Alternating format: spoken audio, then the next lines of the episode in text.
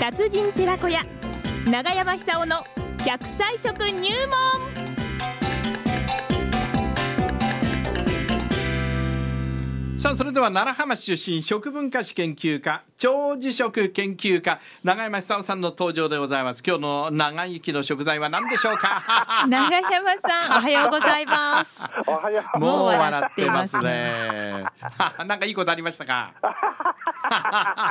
どうしたんですか、いやいや、あのー日本がですね、えええー健康寿命でも世界のトップになったんですね。ほえうえこれいいことですえーね非常にいいことです。はい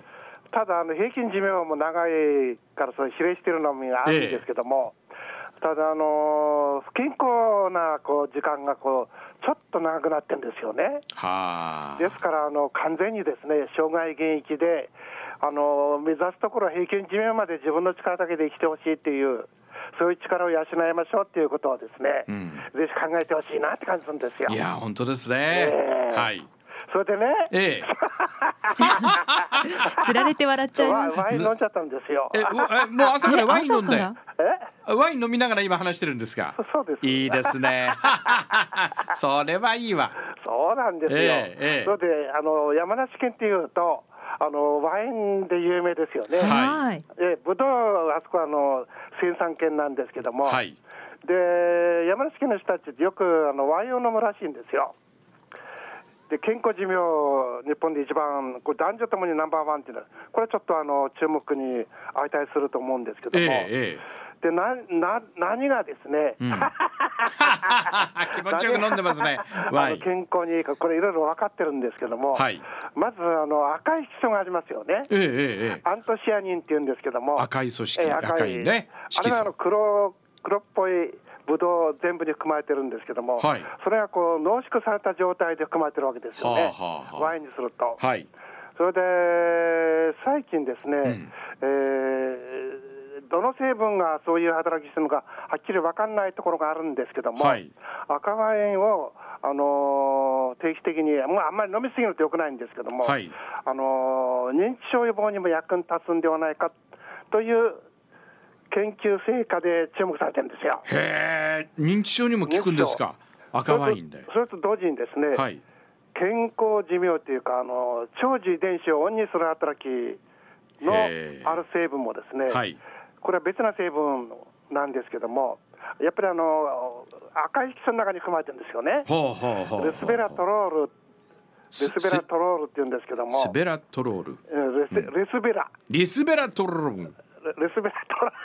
トロ くわかりませんがール、レスベラトロール。ええでどうもですね、この2つの成分があの脳の老化を防いだり、あるいはこう長寿遺伝子をオンにする上でですね、役に立ってんではないかという、そういう研究が相次いで発表されてるんですよね。うんですから、あのまあ、そういう先端的な研究データっていうのはあの実際に自分の成果に取り入れた方がいいと思うんですけども、はいそういえばね昔から、あのそワイン飲む人っていうのは長生きするっていうのはですね、はあエース体みたいのがあってですね、ええそれはあのワインじゃなくてもブドウの搾り汁でもいいらしいんですよあ。そうなんだ、ええはい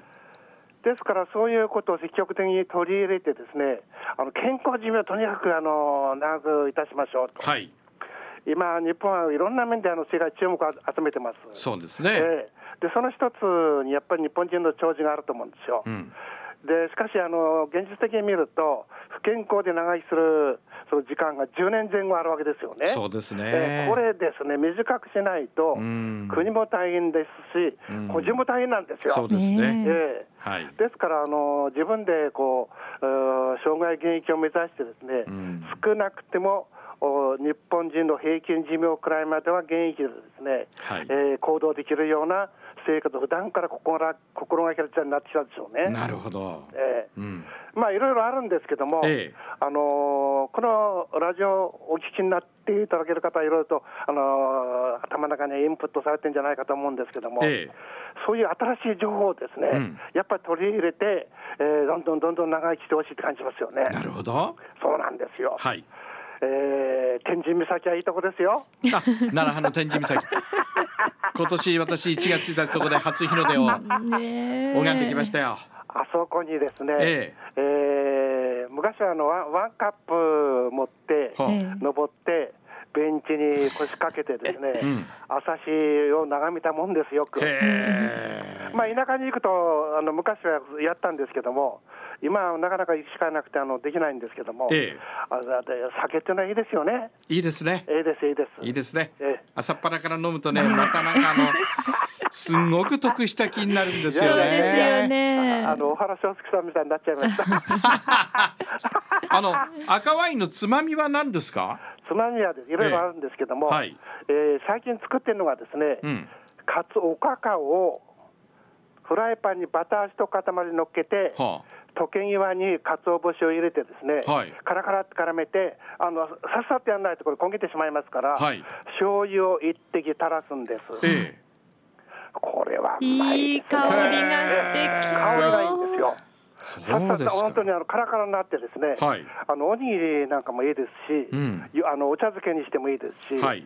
つまみに抜群アミはノ酸が多いですから、はい悪酔いしないと思うんですよ。ああそそうやっぱなねんだこういう健康にいいものをですね、はいえー飲みながら健康にいいものを食べると、うん、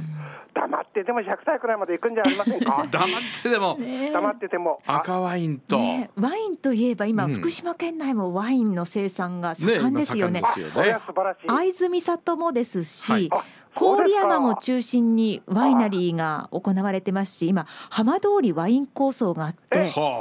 本当川内村ではブドウの木をたくさん植えましたそれはいいことですね。あこれは村長やってましたねねえーそれやっぱりね、全国にアピールしなくてダメでしょうね。なるほどまあ、してんでしょうけども、ええーぜひですね、はいあのワイン王国にして、えーあ世界にアピールしたいと思うう、んそういう感じでお願いいたしましたよ日ね。本酒も福島はもう金賞連続4年、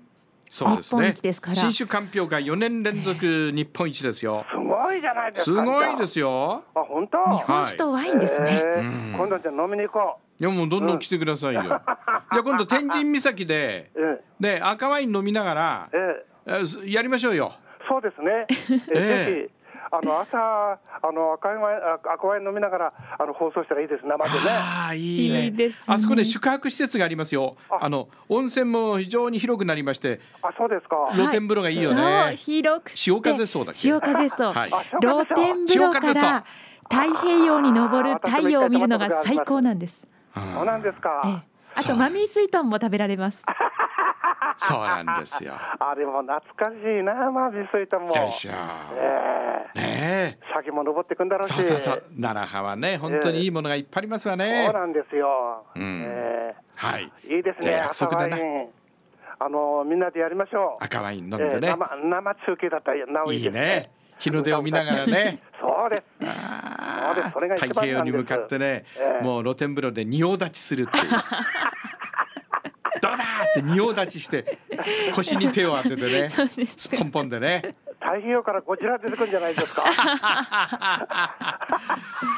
ね朝日をねもう全身下半身いっぱいに浴びる心配に浴びんですねいいじゃないです か。ということで、じゃあ赤ワイン飲んでそうですそうです笑います。長はいいすんで。